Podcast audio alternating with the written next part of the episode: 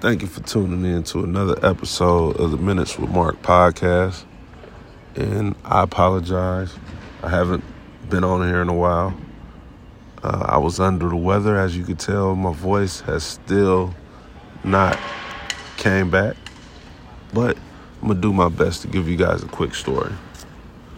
Russell Westbrook is the topic I'm gonna talk about right now, and I'm gonna tell you, I'm gonna share an experience that I've had, and something that probably could help Russell Westbrook out. Even though tonight the Sacramento Kings just beat the the Los Angeles Clippers and Russell Westbrook, he had a great game, shot the ball extremely well.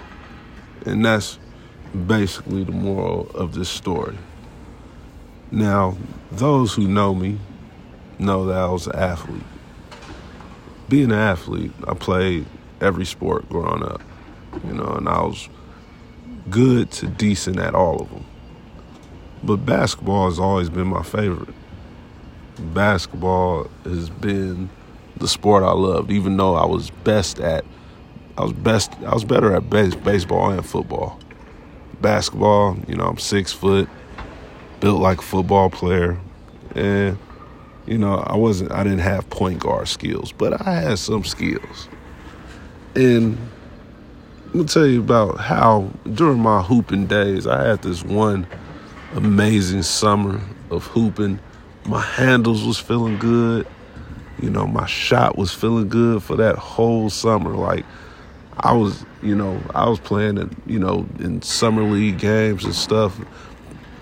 They call them pro-ams now, but we just called them summer league. But anywho, I was playing like I was the go-to guy, you know, and with some good basketball players around me.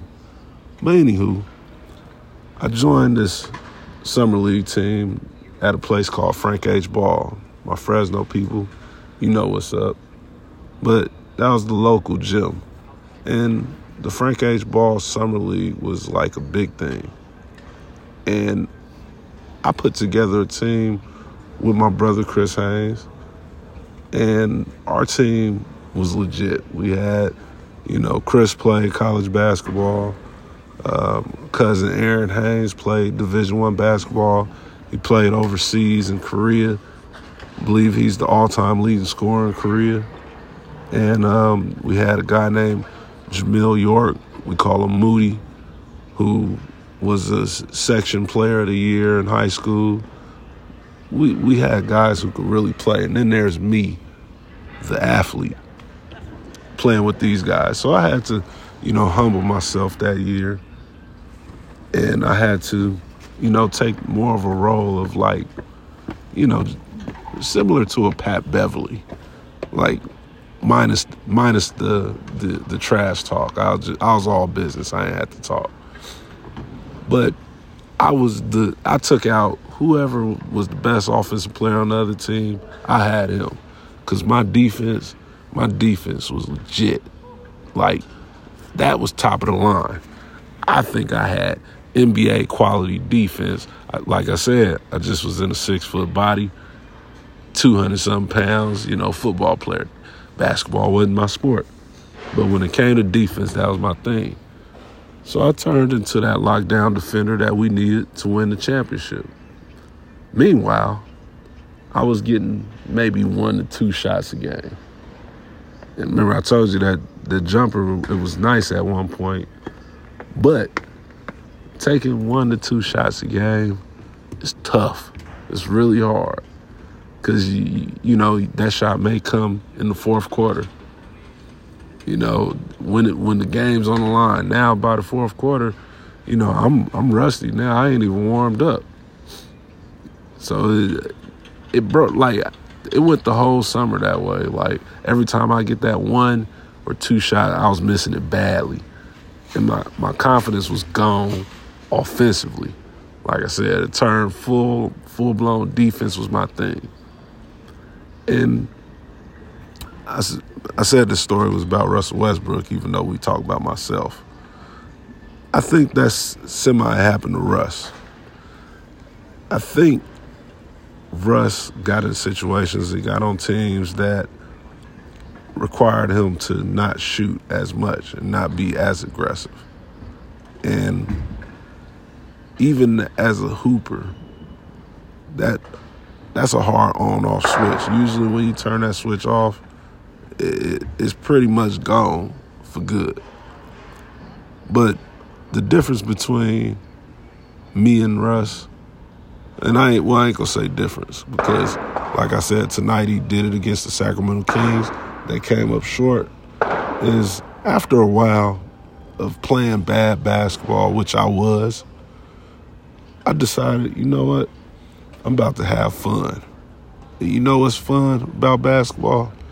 Shooting it. So I started shooting.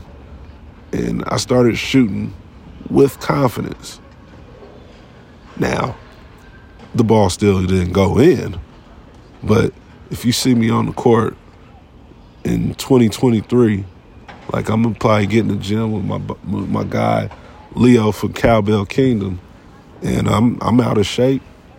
I ain't shot a ball in some months, but one thing you gonna know about me, you, you gonna see me shooting that thing, and that's what Russell Westbrook need to do. Just keep shooting. Just be yourself because he's an actual professional. He's an all time great, future Hall of Famer. The game will come back to him. This is the same guy that started in the league shooting 80% from the free throw line consistently. Look it up. It was years that he shot 80%. His mid range was money. That was his go to move. So he just got to get back to that. Like Isaiah Thomas said in a tweet, you know, he just got to pull up with confidence and let that thing fly. And that's the best thing that can happen for the Clippers if Russ understand that, he start doing that, he keeps playing like he played tonight against the Kings. That's going to be good news for the Clippers down the road. And before I get out of here, I got to give a shout out to De'Aaron Fox, man. Eight straight games of 30 points clearly he's having no issues with scoring the basketball. Clearly he's having very little issues with basketball, period. Like, I think it just clicked for him this year. He's getting everything. He told me that actually earlier this season when I asked him about his speed. And he basically was like, I don't care about my speed. I don't care who the fastest. I just know I could get whatever I want whenever I'm on the court. And basically, he's literally he's done that ever since that conversation, even before that conversation. But that conversation happened in the beginning of the year. Once again, y'all, forgive me for my voice. I'm doing my best. I just wanted to get something out to y'all. But De'Aaron Fox is definitely playing at a level to where he should get considerations for an All NBA spot. Like he's that good. If you haven't watched him, you'll get an opportunity to watch him. What is it on the 10th when they play the New York Knicks? That game will be on TNT, and I can guarantee you, De'Aaron Fox is going to put on a show because he's been doing it all season long.